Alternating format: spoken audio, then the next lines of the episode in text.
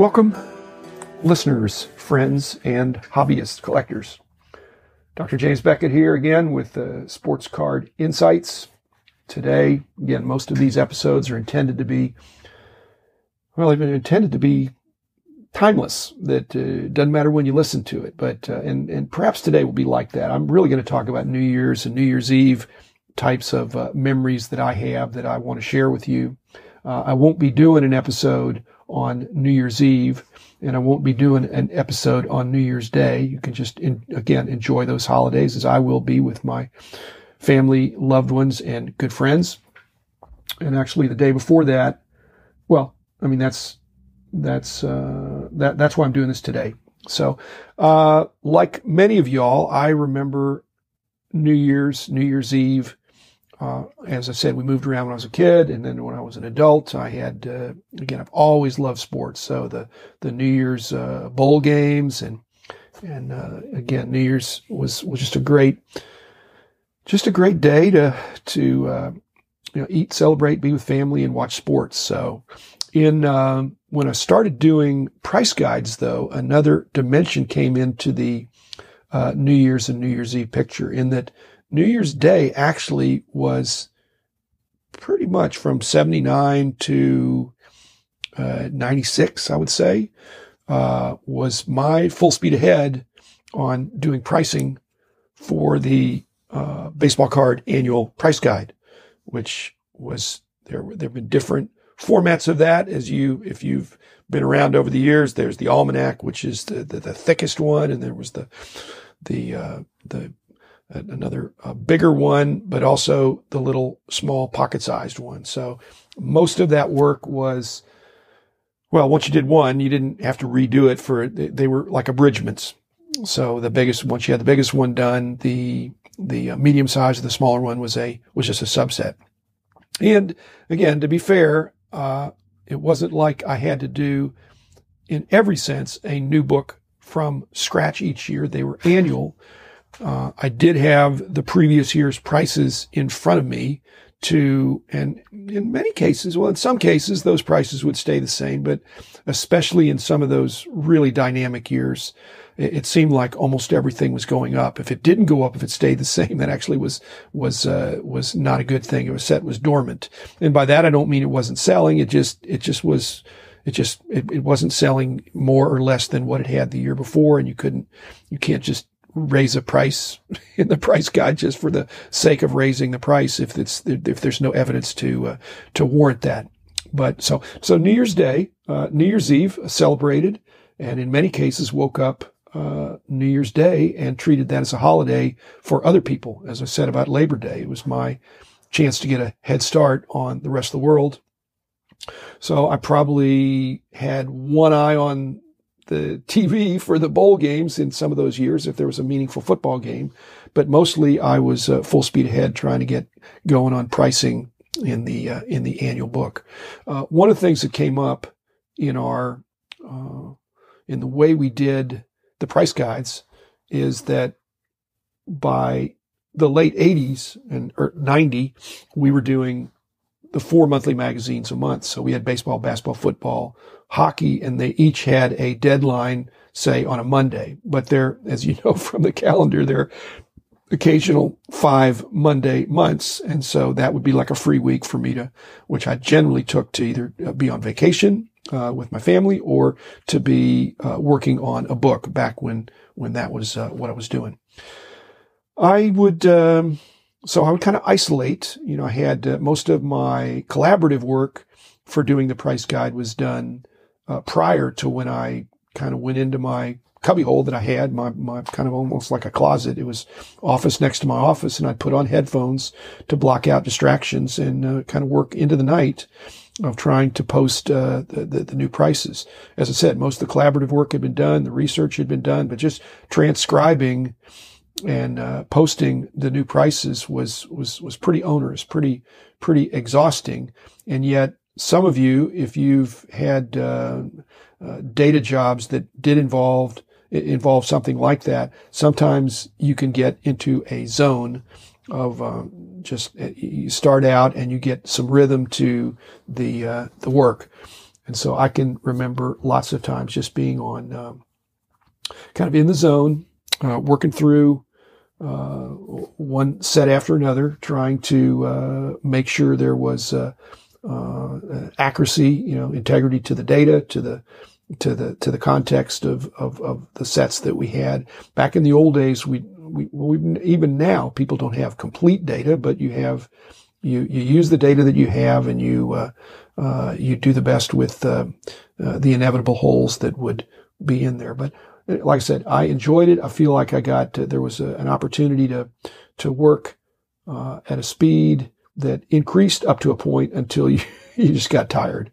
And I remember some of the times I'd be I would be I didn't take time out. I'd have something to drink. I'd have to go to the bathroom every once in a while, but uh, I'd almost get in a weightless state. I'd be I'd be sitting in the same chair, you know, and just working on the computer and it just it just all of a sudden you'd feel like you're in a in a in a different place. Yet my mind was totally tuned in. You know, I'm I'm not a I'm I'm not a Zen guy, but there's some aspect to uh, just uh, being so uh, tuned into what you're doing. So I think that was part of um, uh, the uh, success of of uh, the uh, the books.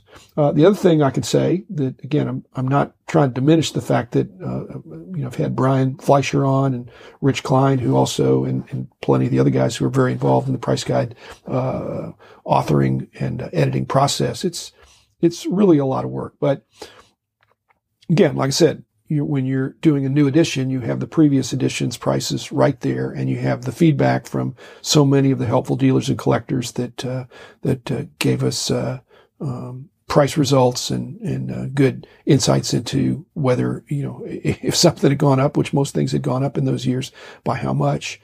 And uh, and in addition, we had the monthly magazines starting in '84 with baseball and 89, 90, 91 with the others to where we had the major sets were being tracked monthly. And by then I had a, an outstanding team of analysts and, uh, uh, just guys who were hitting the shows, hitting the stores. Um, you know, we had all this mail coming in.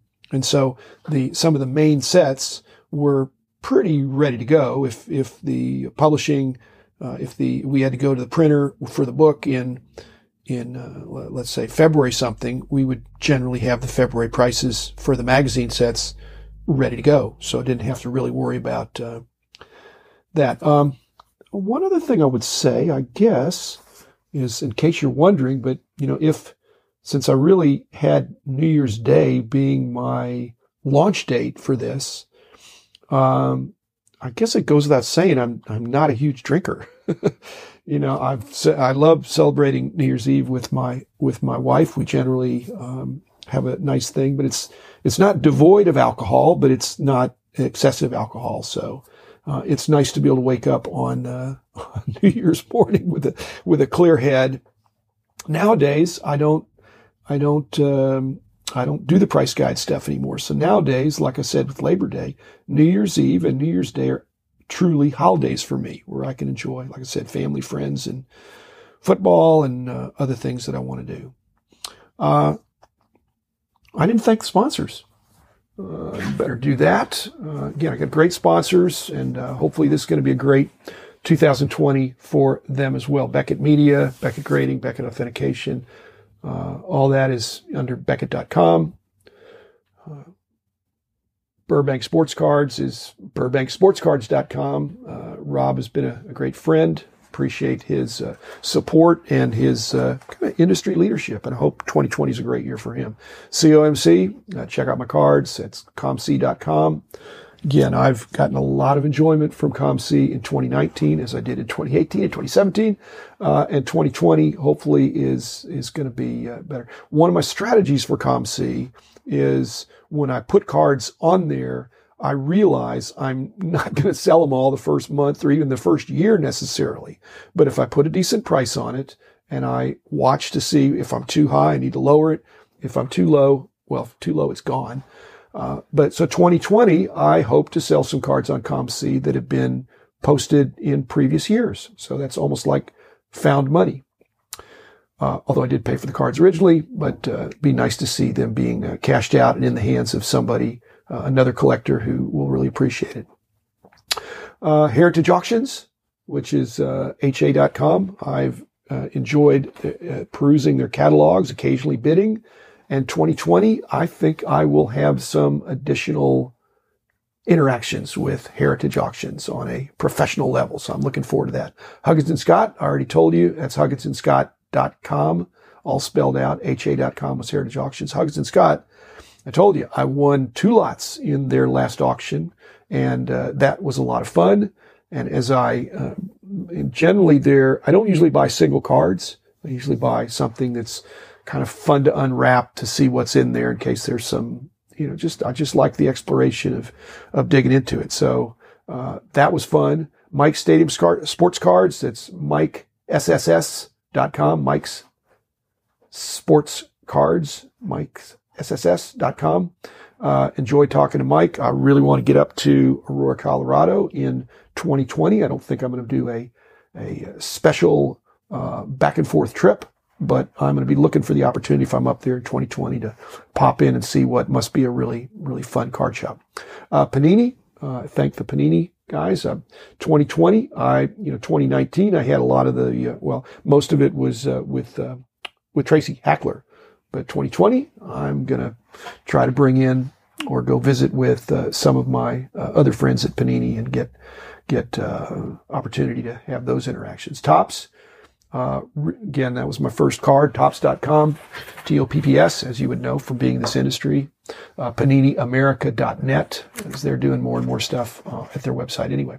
But Topps, looking forward to doing some more stuff with Topps. I think that's glad they're on board. And Upper Deck, uh, I've got a surprise upper deck employee. It won't be a surprise to those who know me, but 2020 is going to have a uh, another guest from Upper Deck and uh, another special episode for Upper Deck. So, got lots of good plans, and uh, instead of working uh, with uh, and keyboarding and, and processing and analyzing as I did for so many of those those years, now I can just kind of contemplate and relax and think of uh, some uh, fun episodes for the podcast as I watch football and enjoy New Year's. So hope you enjoy it. It's not for a couple of days, but uh, enjoy the holidays.